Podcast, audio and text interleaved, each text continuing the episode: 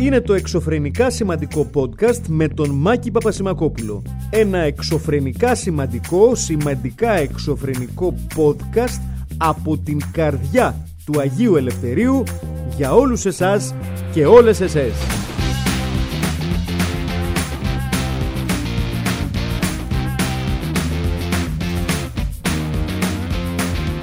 Φίλες και φίλοι, γεια σας. Είναι το εξωφρενικά σημαντικό podcast ή τέλος πάντων αυτό το πράγμα με τις...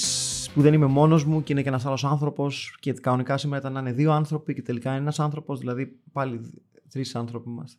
Ναι, ήταν να είναι δύο καλεσμένοι, τελικά είναι μία καλεσμένη και έχω την πολύ μεγάλη χαρά και τιμή να έχω κοντά μου την Irithin Katsudath, όπως θα την έγραφαν σε κάποια διεθνή σκηνή. Μην το λυπάσαι, δώσ' το. Έτσι με γράφουν στη διεθνή σκηνή. Δεν θα ήταν Ira Κατσούδα, θα ήταν Ira Κατσούντας. Ira Κατσούντας, γιατί το Κατσούντας είναι ένα επίθετο το οποίο δεν πρέπει να εξαφανιστεί από το χάρτη. Είχα καθηγητή φιλολογικών Κατσούδα. Αλήθεια. Και λέει όχι. Με περουκίνη κιόλας. Με περουκίνη. Σπουδαίο περουκίνη, ωραίο φλοκάτι. Δυστυχώς δεν είναι ο μπαμπάς μου. Ναι, και δεν είσαι ούτε κι εσύ. Είναι δικά σου τα μαλλιά. Είναι δικά σου τα μαλλιά. Σίγουρος, συγγνώμη. Δεν πειράζει. Είναι δικά σου τα μαλλιά. Μπορώ να το κρίνω αυτό. Η αλήθεια είναι ότι με ξεμάλιασε λίγο πιο πριν, οπότε έτσι το τεστάραμε. Λοιπόν, welcome να πω. Nice to see you. Αυτό, ναι. Λοιπόν, κανονικά ήταν να είσαι εδώ σήμερα. Σήμερα. Γιατί έχουμε πάθει τέτοια δυσλεξία σήμερα. Γιατί πάλι. Δεν ξέρω. Η ζέστη. Να βάλουμε υπότιτλους, λες. Ναι. Θα χρειαστεί για τους μικρούς και μεγάλους φίλους μας. Θα το λέμε με πιο ήρεμο ύφος μετά. Τα παιδιά μου είπαν ότι αυτό και εκείνο και τα άλλα εννοούσαν αυτό. Ήταν να είσαι σήμερα εδώ με τη Δήμητρα Νικητέα. Γιατί υπάρχει ένα πάντρεμα δικό σας. Υπάρχει, από φέτος έτσι λίγο παντρευτήκαμε. Από πέρυσι, πρόπερσι. Mm-hmm. Έχουμε αρχίσει συνεργασία με τη Δήμητρα. Πώς γνωριστήκατε, πώς έγινε αυτή η σύμπραξη? Κοίταξε, ήμασταν στις σκαλές του μετρό. Εγώ ανέβαινα. Όντως τώρα. Όχι, σε καμία περίπτωση. Η Δήμητρα κατέβαινε. Τι κρίμα. Έπεσα πάνω της, της πέσαν κάτι χαρτιά κάτω. Κοιταχτήκαμε στα μάτια βαθιά και είπαμε ταυτόχρονα podcast για αναπηρία. Και έτσι κάναμε τον Bright Side. Όχι. Okay. Γνωριστήκαμε σε παράσταση, επειδή είμαστε και δύο στον ίδιο χώρο, στο stand-up. Ναι, κιόλας, sorry. Σε περίπτωση που δεν την γνωρίζετε την Ήρα, είναι ένα από τα bright lights της ελληνικής stand-up σκηνής. Καλεσαμάτα, κοκκινίζω και δεν φαίνεται κιόλας. Και η Δήμητρα η Νικητέα είναι λίγο πιο μικρή σε ηλικία. Ναι. Και αυτή όμως ένα πολύ σπουδαίο ταλέντο. Ευχαριστώ για το λίγο πιο μικρή. Σε ευχαριστώ πάρα πολύ, Μάκη. Δηλαδή η Δήμητρα πόσο είναι, 21? Ναι. Και σε πόσο, 23, 24, μάξ. Δεν είναι παραπάνω. Τι τρως το μεσημέρι? Τι θες? Εγώ θα στα φτιάχνω όλα. Δεν είναι παραπάνω. Εντάξει. Κατευθείαν πες. Ναι, είμαι. Αυτό. Λοιπόν. Και ουσιαστικά ξεκινήσατε αυτό το podcast το οποίο μέσα στην... Περίμενα, το πάρω πιο πριν. Ναι, sorry. Λοιπόν, γνωριστήκαμε τη Δήμητρα και πριν γίνει η πανδημία και όλο αυτό και σταματήσουμε να παίζουμε, συνεργαζόμασταν και στο θέατρο. Εγώ έχω τη solo μου παράσταση στο «Για Γυναίκα Καλή» είναι. Σωστό. Με ηρωνικό τίτλο, παρένθεση. Φοβερός τίτλος. Ήθελα να σου το πω κιόλας. Ναι, αλλά το ξεκαθαρίζω ότι είναι ηρωνικός, γιατί δεν καταλαβαίνεις πώς. Θα το πιάσουμε και μετά αυτό, γιατί ουσιαστικά ένας από τους βασικούς λόγους που ήθελα να μιλήσουμε οι τρεις μας και τώρα οι δυο μας είναι και αυτό το οποίο ως θεατής stand-up πολλών ετών με ενδιαφέρει πάρα πολύ το κομμάτι της γυναίκας σε ένα χώρο ο οποίος είναι όχι μόνο στην Ελλάδα αλλά και στο εξωτερικό δεδομένα δύσκολος για να διεκδικήσει μια γυναίκα στη θέση της, αλλά θα φτάσουμε σε αυτό στη συνέχεια. Λοιπόν. Ωραία, λοιπόν, γνωριζόμαστε με τη Δήμητρα και με τη Δήμητρα ήμασταν στο θέατρο όταν είχα το solo μου, έκανε opening act. Οπότε είχαμε ξεκινήσει από τότε τον Αραβόνα, στον πούμε. Μπράβο, ναι. Ωραία, μετά γίνεται η πανδημία, σταματάμε να παίζουμε. Και πέρυσι, λέω στη Δήμητρα, δεν κάνουμε, είχα μια ιδέα να κάνουμε ένα podcast σχετικά με αναπηρία, αλλά επίσης όρις, όχι Βίκη Χατζηβασιλείου και το σταυρό σου και τέτοια. Και ήρωες της ζωής και αυτά. Λίγο κανονικά να μιλάμε σαν άνθρωποι, ρε παιδάκι μου. Και ψήθηκε, επειδή έχουμε κοινό background οικογενειακό με τη Δήμητρα. Δηλαδή και ο δικός μου αδερφός είναι διαβητικός από 3 ετών. Okay. Της Δήμητρας είναι αυτιστικός. Οπότε το είχαμε δει από πολύ κοντά όλο αυτό το πράγμα που γίνεται. Και ξεκινήσαμε να κάνουμε τον Bright Side. Και υπερπαντρευτήκαμε φέτος. Δηλαδή παίζει να βλέπα την Νικητέα περισσότερο από ό,τι έβλεπα τους φίλους μου. Οπότε έγινα και φίλη μου για να μπορώ να πω ότι βλέπω και φίλους μου, κατάλαβα. Περιέργως και εγώ έχω αυξημένη επαφή με τη Δήμητρα αυτό το χρόνο, γιατί συνεργαστήκαμε σε κάποια πράγματα. Είμαστε δύο νέοι της κολλητή. Κανονικά. Πολύ χαίρομαι που σε γνωρίζω. Ναι, πραγματικά. Και να πω σε αυτό το σημείο ότι εγώ δεν έχω φίλους γενικότερα, το έχω πει, οπότε ξαφνικά απέκτησα. Έχεις άλλη μία. Μπράβο, Μάκη. Ευχαριστώ πάρα πολύ. Συλλογή, ξέρεις. Τα μικρά μου μπιζουδάκια. Creepy.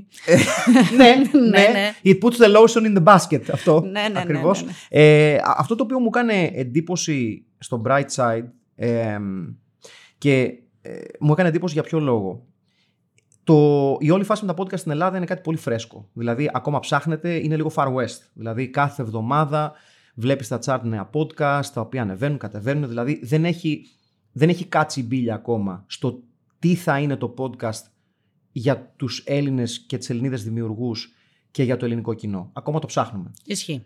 Το ψάχνουμε γιατί, όπως έχω πει και στο παρελθόν, η πρώτη επαφή σε ένα μεγάλο μέρος του κόσμου ήταν, ας πούμε, ο Τζο Ρόγκαν και το πιο γνωστό podcast του πλανήτη και το πιο ακριβό πληρωμένο. Που σχολιάσω τώρα γιατί δεν έχω την καλύτερη. Και στο μόνο πληρωμένο, εγώ να ήμουν καλά, θα ήμουν. Ναι, πάμε, συνεχίζουμε. Και εσείς επιλέξατε ένα podcast το οποίο εμένα μ' άρεσε γιατί είναι podcast 100%, δηλαδή ένα podcast. Αυτό το οποίο δεν καταλαβαίνει πάρα πολλοί κόσμος επειδή είναι καινούριο είδος. Δεν είναι μια ραδιοφωνική εκπομπή. Είναι ένα super focused ηχητικό, μια ηχητική διαδρομή super focus σε ένα θέμα και εσείς επιλέξατε να κάνετε focus σε ένα θέμα το οποίο ούτε εύκολο είναι να το πλευρίσεις χωρίς να φανεί ότι ενδεχομένως κάνεις πλάκα. Χωρίς να μην προσβληθεί η μισή Ελλάδα. Ακριβώς. Ναι. Το οποίο το καταφέρνετε σχετικά εύκολα. Δηλαδή εγώ είχα μια λίγο κάρκαρας περιέργεια. Πώς το πλευρίσατε αυτό, δηλαδή με τι προσοχή και με τι bullet points αρχίσατε και το πλευρίζατε? Κοίταξε, ξεκινήσαμε πρώτα απ' όλα να σου λύσω το μύθο του podcast. Εμείς το θέλαμε vidcast, αλλά δεν είχαμε λεφτά. Οπότε. Ωραία. Οκ, οπότε να μην το λέμε τώρα ότι ήταν επιλογή και ξέρεις, εγώ πάντα το podcast. Όχι, ούτε καν.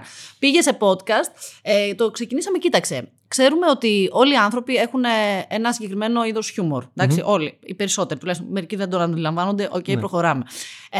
Αλλά δεν μπορείς να κάνεις, όταν μιλάς με έναν άνθρωπο που έχει μια χρόνια πάθηση. Συνήθως αυτό που κάνουμε είναι ότι δεν μιλάμε για αυτό, κάνουμε δεν το βλέπουμε. Δηλαδή, παίζει να σου λείπει ένα χέρι και να κάνουμε ότι δεν σου λείπει ένα χέρι. Φωστό. Το οποίο αυτό το θεωρώ μεγάλη βλακεία, γιατί είναι πολύ βασικό κομμάτι του χαρακτήρα σου και της προσωπικότητάς σου ότι δεν έχεις ένα χέρι. Το να το βγάζω εγώ από την εξίσωση μέσα, είναι λίγο προσβλητικό για σένα. Όπως και να το υπερθεματίζω είναι επίσης προσβλητικό. Οπότε, επειδή με τη Δήμητρα είχαμε αυτές τις ισορροπίες, έτσι κι αλλιώς έχουμε μεγαλώσει, όπως είπαμε, αυτές τις ισορροπίες και με το χιούμορ πάνω στην χρόνια πάθηση. Εγώ δηλαδή με τον αδερφό μου καφρουλιάζαμε για το διαβήτη του χρόνια. Πρώτο ο ίδιος και μετά και εγώ και τα σχετικά. Είπαμε να ξεκινήσουμε αυτό το πράγμα το οποίο θα ήταν επί ίσης όρης. Δηλαδή τα bullet points ποια ήταν? Δεν ήταν ερωτήσεις τόσο, ξέρεις, πώς ένιωσες, δεν ήταν μόνο για το bullying. Ξέρουμε, ας πούμε, ότι πολλές φορές αυτά τα άτομα, όπως και όλοι μας, χρησιμοποιούμε πράγματα για να κερδίσουμε άλλα πράγματα. Σωστό. Ωραία, ήταν μία από τις στάνταρ ερωτήσεις. Έχεις χρησιμοποιήσει ποτέ την πάθησή σου για να κερδίσεις κάτι? Όλοι το έχουν πει ναι. Δηλαδή, να πάμε λίγο στην άλλη πλευρά της πάθησης. Ότι δεν είναι μόνο Χριστέ μου, τι μας βρήκε, Παναγιά μου, έλα, είμαι και όλα αυτά. Αλλά είναι και να τη μεταβολίζει σε σημείο ώστε να είναι άλλο ένα πράγμα στη ζωή, στο οποίο ενίοτε το χρησιμεύει και σαν κοινωνικό εργαλείο. Ναι. Αφενός. Αφετέρου, να μάθουμε λίγο, ρε παιδί μου, και τις αγκυλώσεις που βιώνουν αυτά τα άτομα, αλλά πάντα υπό το πρίσμα της κωμωδίας. Και επειδή σου λέω, μας ήταν εύκολο, αυτό που λες ότι βγήκε κάπως αβίαστα, ήταν γιατί με τη Δήμητρα και είμαστε και κωμικοί. Έχουμε ζήσει και πολύ σε περιβάλλον με χρόνιες παθήσεις. Οπότε όλο αυτό, όταν το συνδυάσεις, βγαίνει κάτι πάρα πολύ ωραία. Εξάλλου, ξεκινήσαμε το πρώτο με τον αδερφό μου για να αποφύγουμε και όλο αυτό το να προσβληθεί μεσή Ελλάδα. Ναι. Σε φάση, εντάξει, είναι ο αδερφός μου, θέλω, του λέω, τι έγινε τώρα. Οπότε ναι, και αυτό που μου έκανε πάρα πολύ μεγάλη εντύπωση. Είχαμε ετοιμαστεί για μεγάλο καρκίνο στο ίντερνετ. Όχι καθόλου. Καθόλου. Απίστευτο. Καθόλου. Δεν ξέρω τι. Σχεδόν νιώθω αποτυχημένη. Όχι, παίζει μεγάλο ρόλο το πώς το προσεγγίσατε, θεωρώ. Δηλαδή, ακούγοντας τα podcast που έχετε κάνει μέχρι στιγμής. Έχεις ακούσει όλα? Όχι. Εντάξει, πώς έχεις ακούσει? Έχω ακούσει 3. Καλά είσαι. Καλά. Θεωρώ ότι το πλευρίζετε με έναν τρόπο ο οποίος πρώτον είναι πάρα πολύ άνετος. Δηλαδή, είναι σαν συζήτηση, σαν καφές. Αυτό. Δεν πολύ σκέφτεσαι ότι οι παρουσιαστές μιλάνε σε κάποιον ή σε κάποια ο οποίος ή η οποία έχει πρόβλημα. Όχι, είναι παρέα. Θέμα ή κάποια, ναι. Είναι παρέιστικο. Αν μιλάς με ένα φίλο σου, εξάλλου και οι καλεσμένοι που έρχονται είναι άτομα τα οποία έχουν χιούμορ. Γιατί δεν είναι επειδή έχεις μια χρόνια πάθηση, δεν σημαίνει ότι θα έχεις χιούμορ ή δεν θα έχεις χιούμορ. Είναι γενικά, όπως είναι όλος ο κόσμος. Οπότε συνήθως οι καλεσμένοι μας είναι άνθρωποι που θέλουν να μιλήσουν, που αυτοσαρκάζονται, που σαρκάζουν. Οπότε όλο αυτό το πράγμα το πήραμε και το κάναμε έτσι ένα μίξ. Πόσα συνολικά επεισόδια έχετε κάνει στιγμή? Έχουμε κάνει 10, 11. 11 με το φεστιβαλικό αυτό που στείλαμε στο φεστιβάλ. Σωστά, ναι. 11 τη κλήρινση. Φεστιβαλική κλήρινση. Ωραίο. Ωραίο. Πολύ. Welcome to our world. Λένε, έτσι. Και τώρα θα κάνετε κι άλλα, έχετε σκοπό να κάνετε κι άλλα? Θα κάνουμε και ένα δεύτερο κύκλο. Θα κάνουμε του χρόνου, θα συνεχίσουμε κανονικά τον Bright Side. Θα βάλουμε μερικά πράγματα. Θα κάνουμε και ένα βίντεο γιατί θέλουμε να φέρουμε και έναν κωφό. Σωστό. Το οποίο γίνεται και σε podcast σίγουρα. Αλλά εκεί είναι που θα το φάμε. Ναι. Δηλαδή, εγώ δεν θα με πείραζε, επειδή θα είναι με διερμηνέα ο άνθρωπος, όση ώρα μιλάει ο κωφός, να μην ακούγεται τίποτα. Ναι. Ναι. Καταλαβαίνεις ότι δεν θα πάει καλά αυτό. Ναι, okay, ναι. Εντάξει. Οπότε... ενδιαφέρον ηχητικά, αλλά. Πολύ, για τον ηχολήπτη πάρα πολύ. Ναι, ναι, ναι. Θα είναι το πιο εύκολο μοντάζ έφερ. Συγγνώμη, θα κάνω στην κόλαση. Οπότε θα το κάνουμε vidcast και θα βάλουμε ίσως, σκεφτόμαστε να βάλουμε και θυσμούς φέτος. Πάρα πολύ ωραίο είναι αυτό. Ναι.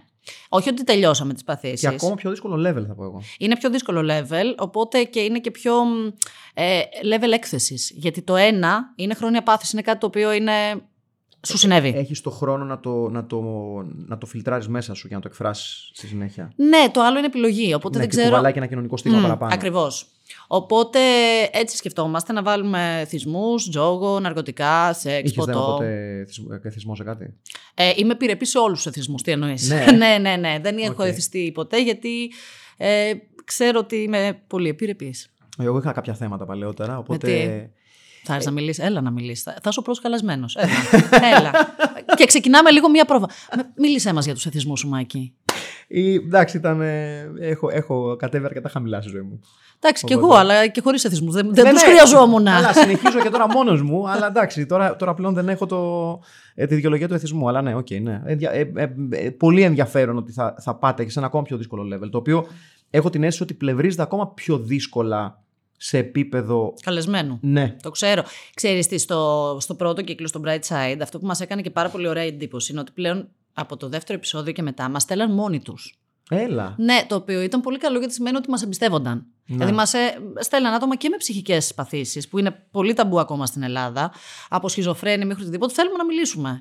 Και βέβαια, ίσως εδώ ήταν το καλό ότι δεν είχαμε λεφτά για βίντεο, γιατί υπάρχει μια ανωνυμία στο podcast. Σωστό είναι αυτό. Ναι. Δεν εκτίθεται κάποιος. Οι περισσότεροι δεν θέλουν να ταγκαριστούν κιόλας. Σωστό. Οπότε τώρα με τους εθισμούς. Ακόμα περισσότερο. Οπότε όταν έρθεις μπορεί να σε λένε Λάκη, κατάλαβες, όχι Μάκη. Ναι. Λάκη ο εισαγόμενος ενδεχομένως. Λάκη ο εισαγόμενος, μόλις έδωσες τον εαυτό σου, αλλά προχωράμε. Ναι. Γιατί πρόσφατα είχα τη συζήτηση για αυτό το εξαιρετικό σποτ. Επειδή είσαι μικρή, δεν το έχεις προλάβει. Προφανώς, εμείς είμαστε κάποιες ηλικίες. Αχ, Μάκη μου. Το περίφημο Λάκη ο εισαγόμενος επιμένων ελληνικά. Έτσι, το περίφημο αυτό σποτ της δεκαετίας του 80. Που έλεγε ο Παναστασίου το παντελόνι, νέα καφετούλια. Ναι. Αυτό δεν το θυμάμαι. Ναι. Τι να το θυμάσαι, παιδί μου, εντάξει. Ενώ και πούμε λίγο πιο πάνω από 23. Εγώ με τις γάζες, από τη σακοφάγο με βγάζουν κάθε πρωί. Θα θυμάμαι αυτά. Καλά πάει όμως η θερμοκρασία μέσα. Μαμρά. Σε βλέπω, μαμρά με βγάζουν. Μαμρά όμως πριν τη μεταμόρφωση που γίνεται ντούκι. Εκεί που είναι. Στο πιο. Στο χτυκιάρικο ακόμα. Ωραία, εντάξει. Που είναι λίγο μουστάκας με σακάκι στους ώμους. Τώρα μόλις μου κατέστρεψες μια εικόνα. Δηλαδή θα σκέφτομαι για πάντα το μουστάκα με σακάκι στους ώμους, οπότε βλέπω τη μουμιά. Και με γάζες. Το κάνεις χειρότερο. Ναι, ωραία. Okay. Λοιπόν, να φύγουμε από το Bright Side και να πάμε στην δική σου παρουσία σε ένα χώρο ο οποίος, ξαναλέω, είναι δύσκολος για γυναίκες ούτως ή άλλως, οποιαδήποτε χώρα. Πόσο μάλλον σε μια χώρα που να μου επιτραπεί λίγο το σχόλιο. Δεν είναι ιδιαίτερα διατεθειμένη να ακούσει μια γυναίκα να λέει χωρατά. Θέλω να πω, τη δέχεται μέχρι ένα σημείο όταν λέει ένα συμπληρωματικό χωρατό σε ένα ήδη established αστείο που έχει μια αντρική χρειά, αλλά όταν αυτή η γυναίκα αποκοπεί από αυτό και προσπαθεί να χαράξει μια δική της χιουμοριστική πορεία, η αντίδραση συνήθως είναι ένα Και μετά υπάρχουν τα εύκολα βέλη του στυλ είναι άσχημη, είναι όμορφη, είναι έτσι, είναι αλλιώς, έχει αυτό το χαρακτηριστικό και τη βλέπουμε, δεν έχει αυτό το χαρακτηριστικό και τη βλέπουμε και όλο αυτό. Εσύ πώς το διαχειρίστηκες αυτό όταν αποφάσισες ότι ξέρεις τι, αυτό θέλω να κάνω? Κοίταξε, εγώ ήμουν πάρα πολύ μακριά από το σεξισμό, γιατί ήμουν πολύ τυχερή, γιατί μεγάλωσα σε μια οικογένεια που δεν έπαιζε σεξισμός. Mm-hmm. Είχαμε πολλά άλλα προβλήματα, δεν το συζητάω, δεν έζησα στο μικρό σπίτι στο λιβάδι, αλλά ήμουν πολύ μακριά. Φαινόταν ωραίο. Φαινόταν πολύ ωραίο και LSD αρκετά. Ναι, αλλά, ναι. Όχι, δεν έζα, κρίμα.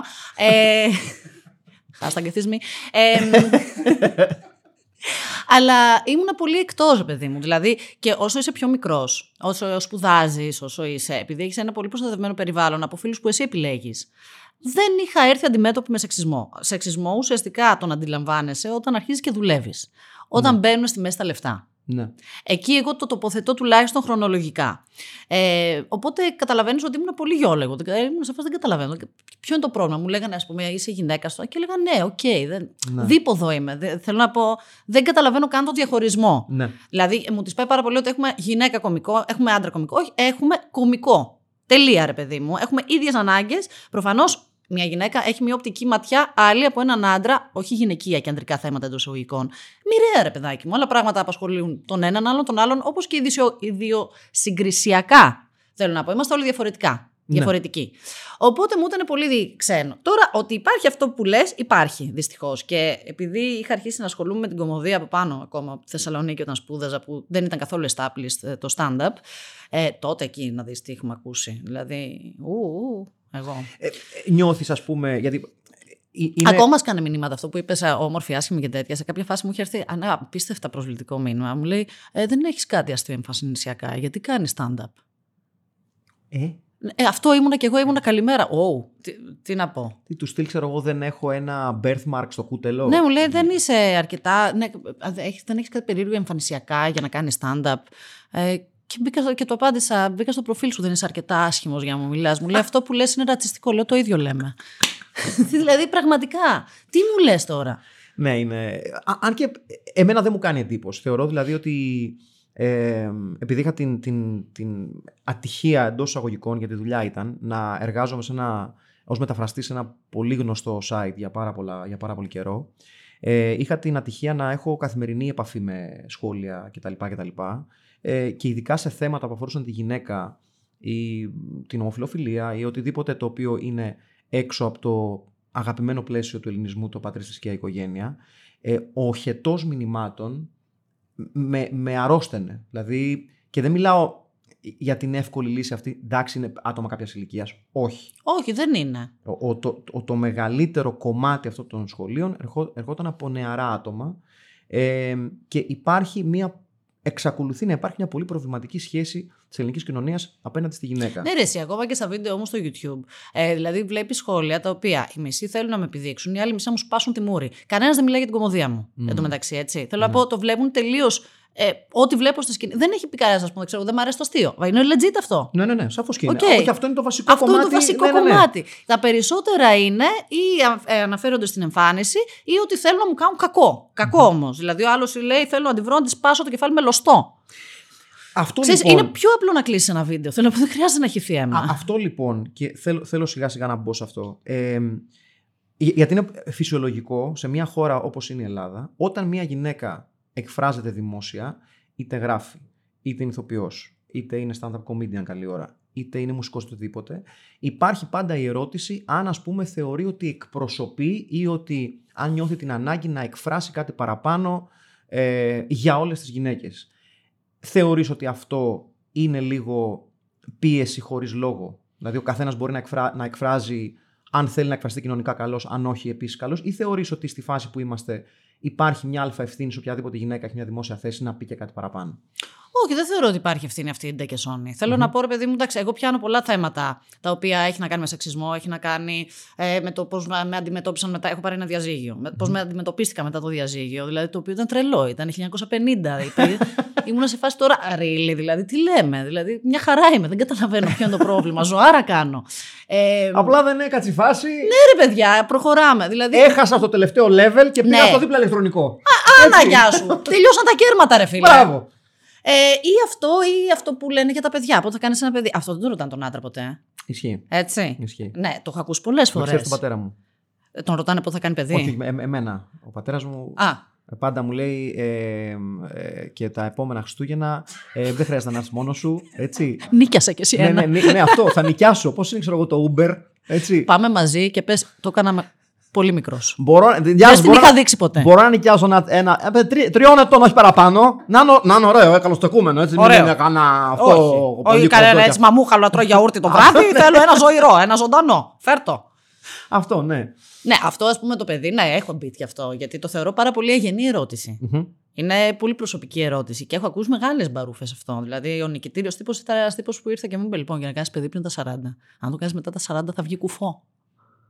Όχι, ρε, δεν καταλαβαίνεις τι ακούω. Οπότε αυτό. Δεν ξέρω αν εκπροσωπώ τις γυναίκες ή κάτι. Mm-hmm. Είναι κάτι το οποίο στην κωμωδία βασικά να το πάρουμε αλλιώς. Θεωρώ ότι πρέπει να μιλάς για πράγματα που αφορούν εσένα. Ναι. Όταν πας να κάνεις κάτι ντεμεκ. Κάτι που δεν να το στυλιζάρεις, κάτι να το κάνεις απλά για να προβοκάρεις ή να απλά για να γίνεις πιο αρεστός ή απλά κάτι που δεν νιώθεις, δεν θα περάσει. Οπότε είναι πράγματα τα οποία εμένα με αφορούσαν γιατί τα έχω ζήσει. Τώρα, αν αντιπροσωπεύω και άλλες γυναίκες, καλή φάση που σίγουρα γίνεται, αλλά το κάνω επειδή ήταν βιωματικό. Δεν θα το έκανα ποτέ για να γίνω αρεστή ή για να κάνω κίνημα εντός εισαγωγικών. Ναι. Καταλαβαίνεις τι εννοώ. Γιατί το θεωρώ ότι κιόλας μετά δεν έχει νόημα η κωμωδία, δεν έχεις πράγματα να πεις. Πρέπει να έχεις κάτι να πεις για να μπορείς να γίνεις αστείος. Mm-hmm. Σωστό. Αυτό. Το άλλο ασφαλώς που δεν έχει να κάνει μόνο με γυναίκες, αλλά είναι ένα από τα χαρακτηριστικά του stand-up comedy γενικότερα. Είτε είσαι εξωγήινος, άντρας, γυναίκα, ξέρω εγώ, δικέφαλος τέρας. Φαντάζομαι να κάνουν εξωγήινη stand-up. Θα ήταν πάρα πολύ ωραίο, πιστεύω. Θα ήταν τέλειο. Το κάποιο από τα old ones, Κθούλου, ξέρω κάτι, να έρθουν εκεί, να πούνε. Ναι, να μας πει το Κθούλου και έχει και πολλά για μικρόφωνα. Πολλά μικρόφωνα. Ο Εκολύπης θα έχει βοηθήσει. Θα έχει φυσικό reverb φωνή του. Χαμός. Ναι, θα ήταν πάρα πολύ ωραίο. Ως θεατής και ως άνθρωπος που έχει ανέβει σκηνή κυρίως για μουσικούς λόγους, εμένα πάντα ο θαυμασμός μου για άτομα που κάνουν stand-up comedy, ακόμα και για άτομα που δεν μου αρέσει το χιούμορ τους και δεν λέω ότι δεν μου κάνει, αλλά εκτιμώ αυτό. Είναι προσωπικό. Ναι. Ήταν ότι εγώ ως μουσικός έχω την ευκολία σε περίπτωση που κάτι δεν μου λειτουργήσει προς στιγμή να κρυφτώ πίσω από κάτι. Και να κλάψεις. Να κλάψω ή να δω ότι δεν μου πάει και να το λύσω, να βάλω ένα παραπάνω εφέ στη μουσική που κάνω. Να κλείσεις τα μάτια να συνεχίσεις. Μπράβο. Δεν υπάρχει κάποιο τέτοιο escape στο stand-up. Το οποίο εμένα μου φαντάζεται το πιο τρομακτικό πράγμα του κόσμου. Ακριβώς γι' αυτό το λόγο θεωρώ ότι περισσότερο από κάθε άλλη μορφή τέχνης, το stand-up έχει αυτό το πολύ έντονο και σχεδόν πυρηνικό κομμάτι ισορροπίας μεταξύ του ναρκισσισμού και του self-hatred, ρε παιδί μου. Ότι πρέπει να είναι και τα δύο πολύ έντονα σε ένα stand-up comedian. Αν και σε αυτό υπάρχουν δικλείδες που λες. Δηλαδή. Πάντα υπάρχουν μηχανισμοί. Δηλαδή, όταν. Ποτέ δεν φταίει το κοινό για μένα. Mm-hmm. Πάντα φταίμε εμείς. Δηλαδή, ναι, τώρα το να πετύχεις ένα κοινό το οποίο είναι 100% ατάραχο, πρέπει, ξέρω εγώ, παίζεις αλλοδαπούς, κάτι δεν πάει καλά. Ναι.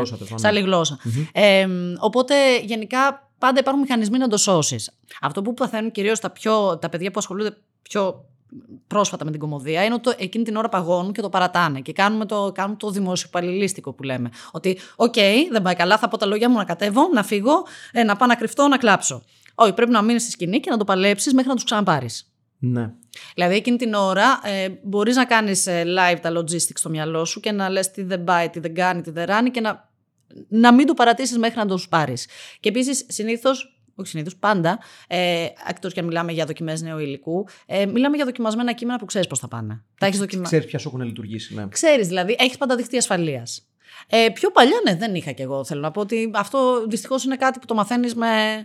Πότε άρχισα να συνειδητοποιήσω ότι υπάρχει κόσμος, δηλαδή στην αρχή, ας πούμε, δεν σε ξέρει κανείς, κάνεις το κομμάτι σου, κατεβαίνεις κτλ.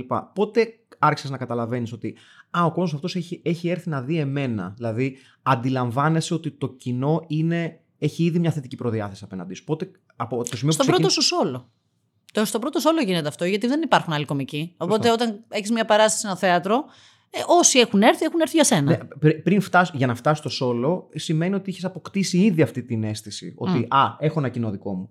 Πότε συνειδητοποίησες, χωρίς να το σκεφτείς, ότι έβλεπες κόσμο από κάτω που λες I kind of know my shit, ας πούμε. Κοίταξε, στη Θεσσαλονίκη, επειδή για χρόνια έμενα Θεσσαλονίκη, έμενα 17 χρόνια Θεσσαλονίκη, και εκεί ουσιαστικά ξεκίνησα τη φάση με το stand-up. Mm-hmm. Οπότε ήταν πιο μικρή πόλη, ήταν πιο stand-up, λιγότερη κομική, οπότε κάπως το ήξερες, κάπως άρχισε να βγαίνει οργανικά όλο αυτό. Οπότε τότε κιόλας είπα να κάνω το πρώτο μου σόλο. Το οποίο εντάξει, ήταν μια σειραφή κειμένων, την ώσπου τώρα δεκαετίας, δηλαδή ήταν πράγματα που δεν μ' αρέσει. Αλλά τι να κάνουμε. Είναι ένα statement, ρε παιδί μου, είναι ένα ντοκουμέντο της πορείας μου, δεν μπορείς να το διαγράψεις. Αρχίζεις και ότι νομίζω ότι όταν γίνεται δεν το πολύ καταλαβαίνεις. Mm. Εγώ δηλαδή, δεν ξέρω οι υπόλοιποι αν το κατάλαβαν. Δεν το καταλαβαίνεις και μετά λες, γίνεται, έχουν έρθει για μένα, τρομερό. Είναι sold out, έλα ρε φλάκα, φοβερό. Ναι, οπότε κάπως έτσι γίνεται. Πότε ήρθες στην Αθήνα? Τώρα μπαίνω στον 4ο χρόνο. Σχετικά λίγο καιρό. Ναι, ρε. Πώς και το αποφάσισες? Κοίταξε, γιατί η δουλειά ήταν πάντα καλύτερα. Mm-hmm. Οπότε, όταν χώρισα κιόλας, το διαζύγιο που λέγαμε, πλέον δεν με κρατούσε κάτι άλλο. Το δίπλα ηλεκτρονικό. Πήγα λίγο πιο κάτω σε ηλεκτρονικά στην Αθήνα, γιατί έχει περισσότερα. Ναι, ισχύει. Ουσιαστικά ήταν μια αλλαγή που έκανα όλοι μαζί. Σου λέω, πάντα ήταν καλύτερα στη δουλειά μου για Αθήνα. Πήγαινα αρκετά στη Θεσσαλονίκη. Το σκεφτόμουν έτσι κι αλλιώς να κατέβω. Οπότε ήταν έτσι ένας συνδυασμός πολλών πραγμάτων που είπα πάμε. Έτσι, αποτρίχωση όλοι μαζί, αλλαγή μαζί. Χράξ, πάμε. Και για να κάνουμε λίγο, να ολοκληρώσουμε λίγο τον κύκλο, ξεκινήσαμε την αναφορά σε εσένα και τη Δήμητρα. Θα ξεκινήσετε μία τουρνέ μαζί, έτσι. Ναι. Είναι η πρώτη φορά που τουράρεις μόνο με μία άλλη γυναίκα? Ναι. Το σκέφτηκες καθόλου σαν διαδικασία όταν. Τι εννοείς, μην μας βγουν οι σερβιέτες? Εννοώ περισσότερο ότι εγώ, ας πούμε, δεν θυμάμαι πρόσφατα να έχω ακούσει να τουράρουν δύο γυναίκες σαν ανακομνήσεις στην Ελλάδα. Έτσι. Μα 4 είμαστε επαγγελματίες.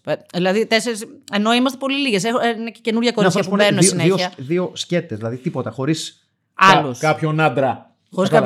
Χωρίς προτεζέ. Δηλαδή είναι κάτι το οποίο δεν. Εγώ το βλέπω ένα καλό step forward. Ναι, είναι και εγώ συνεχίζω και δεν το βλέπω έμφυλα. Το βλέπω ότι η Δήμητρα είναι μια εξαιρετική κωμικός, είναι νέο κορίτσι, είναι πανέξυπνη, είναι από τα πιο όριμα 21 χρόνια που έχω δει γενικά στη ζωή μου.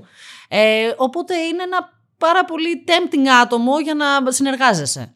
Θα μπορούσα να ήταν αγόρι. Αλλά το ότι είναι κορίτσι είναι bonus έξτρα. Mm-hmm. Και εννοείται ότι το είδα καλύτερα, ρε παιδί μου. Κάνουμε και πολύ ωραία παρέα. Λέμε ωραίες καφρίλες. Οπότε γενικά, ναι, θέλουμε να το κάνουμε αυτό. Θέλαμε να το κάνουμε και πιστεύω θα περάσουμε πάρα πολύ ωραία. Δημητρούλα. Σουρώνει και στην πρώτη μπύρα, χαμός θα γίνει. Ναι, ισχύει. Ναι. Είναι λίγο ελαφριά. Είναι οικονομική. Ναι, καλύτερος τρόπος να το δεις. Ναι, είναι οικονομική. Δήμητρα, είσαι οικονομική. Πώς σε επηρέασε η ιστορία με τον COVID, από ποια άποψη? Ότι για πάρα πολύ κόσμο ο οποίος είτε ζει είτε θέλει να ζήσει από αυτά που κάνει on stage, ο COVID ήρθε ουσιαστικά για να τα βάλει όλα αυτά σε ένα πολύ shaky ground. Έτσι. Δηλαδή και από φίλους μου που ασχολούνται ή βγάζουν τα λεφτά τους είτε ως performer είτε ως support σε ένα performer, ξαφνικά όλο σου το επαγγελματικό, η επαγγελματική σου φιγούρα είναι υποκίνδυνο, κινδυνεύει. Ναι, ρε, ήταν πολύ λάθος timing. Ναι. Πολύ λάθος. Δηλαδή, παρακαλώ πολύ, η επόμενη πανδημία να συντονιστούμε λίγο, να μας βολεύει λίγο παραπάνω όλους. Πραγματικά δεν με βόλεψε καθόλου το timing. Πρώτα απ' όλα, πήγαινε σούπερ η παράσταση το solo, το Για Γυναίκα Καλή είναι. Είχα πάρει παράταση, ξεκινούσα μετά, είχα κάνει 2 μήνες, ήταν full. Πηγαίναμε για τρίτο. Πάει ο τρίτος, φυλάκια. Είχα κανονίσει ευρωπαϊκό tour, φυλάκια. Γενικά πάρα πολλά πράγματα φίλησα και έδωσα φυλάκια. Και τι να σου πω τώρα, στην αρχή ήταν πάρα πολύ περίεργο, γιατί θυμάστε, δεν ξέραμε πόσο θα κρατήσει. Ήταν 2 εβδομάδες, ήταν 10 μέρες. Ήμασταν πολύ αθώοι.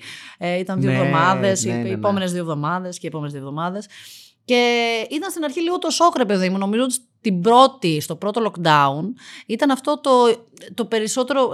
Προσανατολιστήκαμε στο υγειονομικό όλοι. Mm-hmm. Ότι δεν ξέρουμε τι συμβαίνει. Τι είναι αυτό τώρα? Δηλαδή, αλήθεια, πανδημία. Εγώ ακόμα δεν μπορώ να το χωνέψω. Δηλαδή, ξεκίνησε η ζωή μου με Τσέρνομπιλ, εντάξει. Μετά έφαγα, δηλαδή, μια οικονομική κρίση. Έχουμε δήμιους πύργους. Η πανδημία στα 40 παρά ήταν πάρα πολύ λογικό να συμβεί. Φάγαμε λίγο μια έμπολα η οποία δεν ακούμπησε ποτέ. Ναι. Η οποία για μένα είναι η πιο εντυπωσιακή αρρώστια που έχουμε ακούσει ποτέ. Του στυλ. Και εμένα, ρε, εσύ, πάντα ψαρώνω με έμπολα. Είναι πολύ ωραίο γιατί είναι. Έχεις πάθει έμπολα? Είναι αυτό το φοβερό του στυλ. Και τι παθαίνεις? Τίποτα, κοίταξε. Ματώνεις από τα μάτια. Και ουσιαστικά λιώνουν τα αντεράσου εκ των νέσου. Κατά τα άλλα, μια χαρά είσαι. Είναι sci-fi τελείως. Είναι sci-fi, είναι the blob. Ναι, φάση. Ενώ COVID τώρα. Μοιάζει με την κρύπη, αλλά δεν μοιάζει με την κρύπη. Δεν μπορώ να πάρω ανάσα, αυτό. Δεν είναι. Hangover. Ναι, μπράβο. Ναι, είναι θανατηφόρο hangover. Το οποίο ακόμα και έτσι όταν το λες. Ενώ η έμπολα είναι λιώνσα που μέσα, τα τεράστια. Ισχύει αυτό. Τα κλέσα την Παναγιά με αίμα. Αυτό. Ωραίο. Σαν τα γάλματα της Παναγιάς. Δεν... Και οι εικόνες να τα κρίζουν. Ναι, και ξέρω εγώ. Χάνουν. Τα φτιάξω κάποια φορά. Έχεις δει ποτέ το αυτή της Παναγίας? Όχι, ένα γάλμα του Ιησού είχε ματώσει από τα αυτή. Άγαλμα ήταν εφρεντή.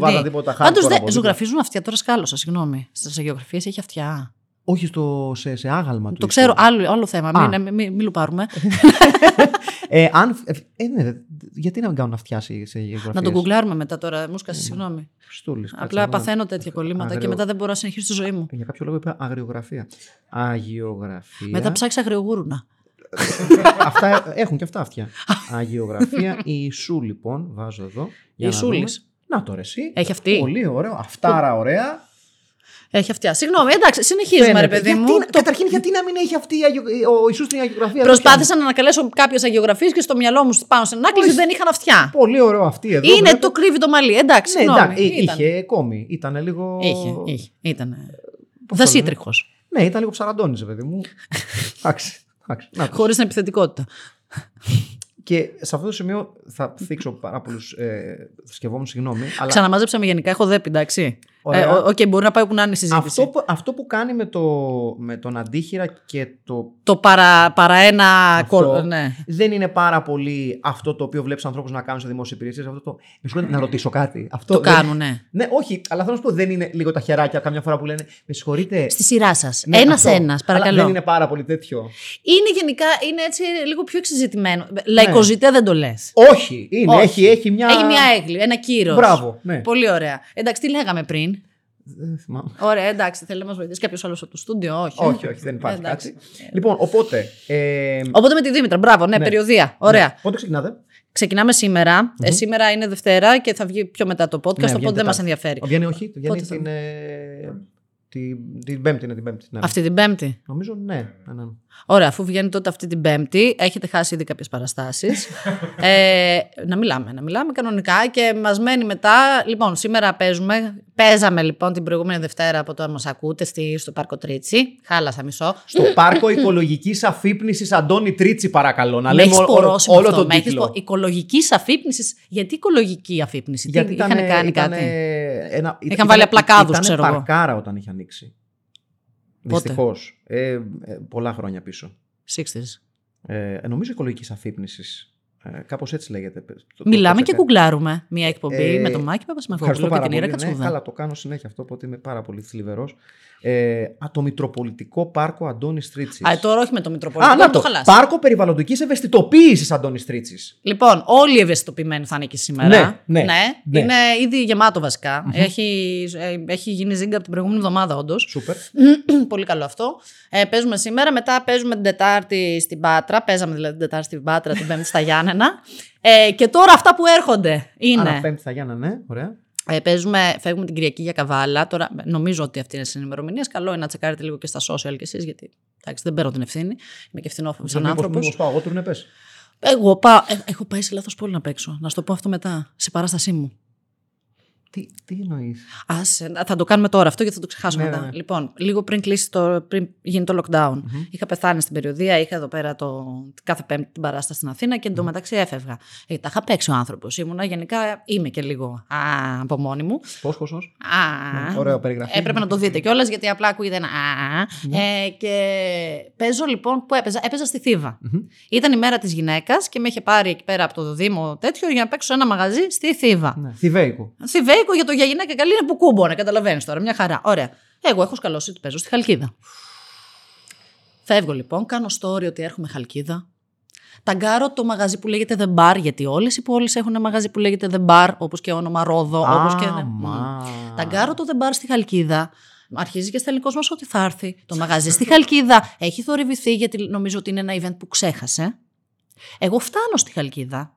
Κυρία! Τίποτα. Κανένας προβληματισμός, κανένα πρόβλημα. Σκάω έτσι φάμπιουλο στη Χαλκίδα. Πόσες ώρες πριν το event? 1,5 πάω και λίγο. Τελευταία στιγμή, ρε παιδί μου, τώρα ένα τσεκ κάνω εγώ. Με το που μπαίνω στη Χαλκίδα, με παίρνουν οι άλλοι από τη Θήβα. Μου λένε, είδαμε story ότι παίζεις και στη Χαλκίδα σήμερα. Έχεις 2 gig. Λέω, τι εννοείται? Πού παίζω? Μου λέει, στη Θήβα είμαστε. Λέω, έγινε λάθος το tag. Σταματάω, πανικοβάλλομαι, ξαναβλέπω το μήνυμα που είχα κλείσει να παίξω. Βλέπω Θήβα, λέω σε μισή ωρίτσα είμαι εκεί. Ευτυχώς είναι δίπλα.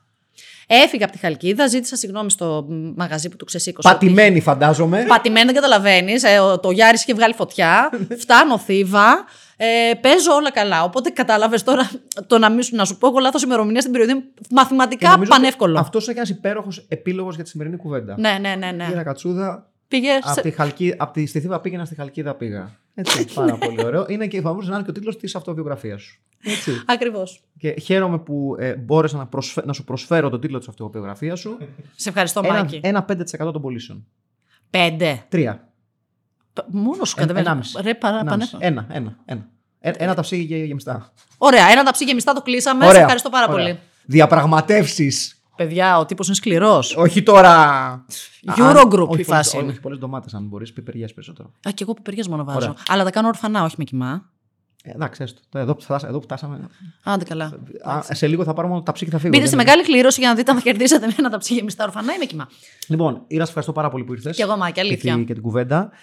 Χαιρετίσματα στη Δήμητρα. Θα της δώσω. Και από εδώ, γεια σου Δήμητρα.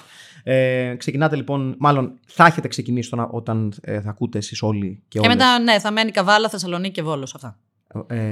Καβάλα, Θεσσαλονίκη και Βόλος. Α, οπότε γυρνάτε πάλι προς τα κάτω. Θαυμάσια. Λοιπόν, σας ευχαριστώ πάρα πολύ. Και εγώ. Περιμένουμε νέα σεζόν Bright Side, το podcast, το οποίο το βρίσκεται σε όλες τις πλατφόρμες που ανεβάζουν podcast. Οπότε μην ρωτάτε πού. Ναι.